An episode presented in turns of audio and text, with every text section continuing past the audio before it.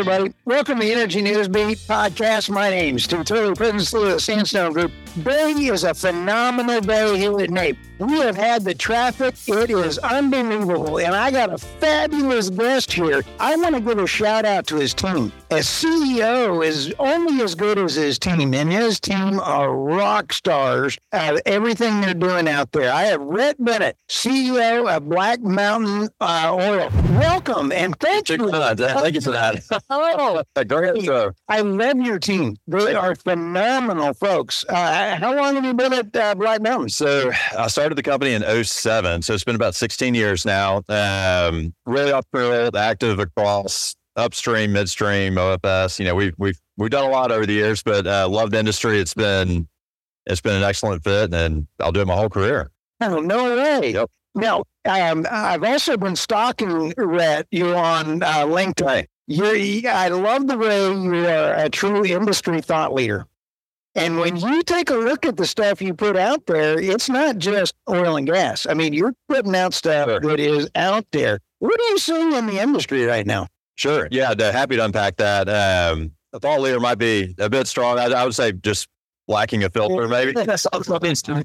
You get you know the anger and you're to the point where you just don't want to cut through the cut through the the noise. But uh, in general, um, yeah, I would say our observations, and maybe I'll kind of take it from from COVID forward. Um, you know, a tremendous amount of emphasis on energy transition, where the world's going, how we're going to do mobility, um, and some of that I would say we're we're super supportive of. Um, we've got energy transition investments. We acquired a nickel mine in Western Australia and have since monetized that. Uh, Nice.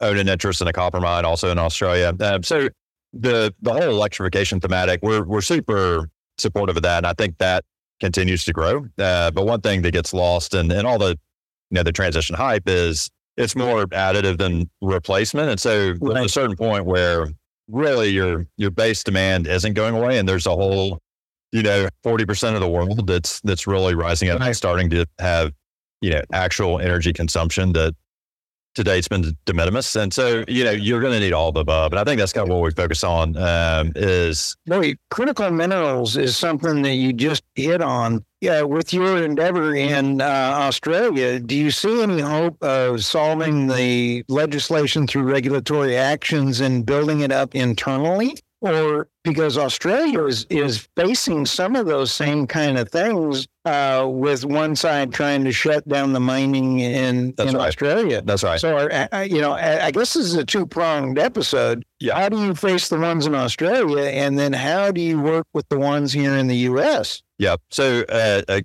couple comments on Australia. So Australia is easily the, the Saudi Arabia battery metals. I mean, their, their blood, their natural endowment is amazing. Metals, Yeah. So whether it's battery metals or natural gas coal, I mean, they, they've got just such an abundance. So uh, as far as an export economy, when it comes to natural resources, Right. that that's the engine of Australia. Um, and so that, that part traditionally has, has always been a huge part of their economy. They probably similar to the U.S. deal of, um, you know, kind of just more kind of the eco pressures on what Right. does that look like, and and the inconsistency there is well, you've got to have these things to have transition. And Right.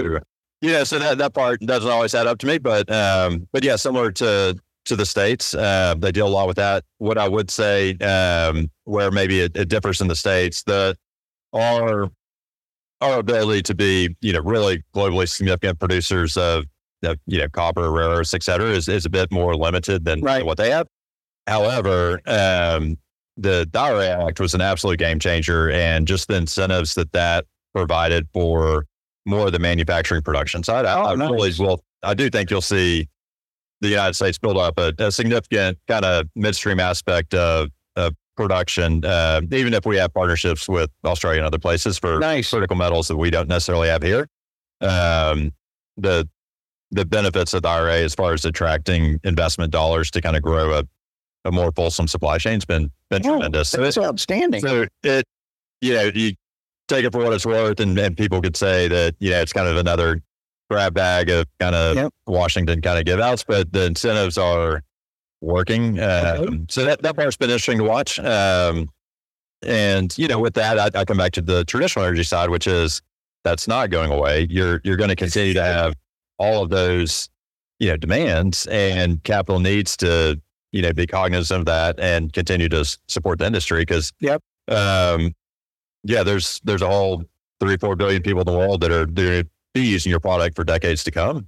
Uh, and that- I think it's preferable to have those jobs, that economic activity sourced domestically, West Texas, Pennsylvania, what have you, um, rather than more, uh, you know, other areas that, um, you know, have less stringent environmental rules and labor right, methodology. And so, you know, if you're going to make it anywhere, you should make it here right. it would be, you know, really concise way to put it. Um, and the world's going to be it for a long time. So, you know, having a vibrant domestic oil and gas industry, I think is is critical. You know, you know, not only to the economy but to national security and national interest. So, Right. hopefully, you know, some of the um, issues that arise from time to time, like the moratorium or the pause on LNG facilities. I mean, some of that is hopefully a little more political football than sincere because um, it's it, you're ultimately just constraining yourself. And I would Right. go back to when um, the uh, the EU and Europe was facing all the issues with Russia turning off the spigot. Well, at that point, they called LNG freedom gas, which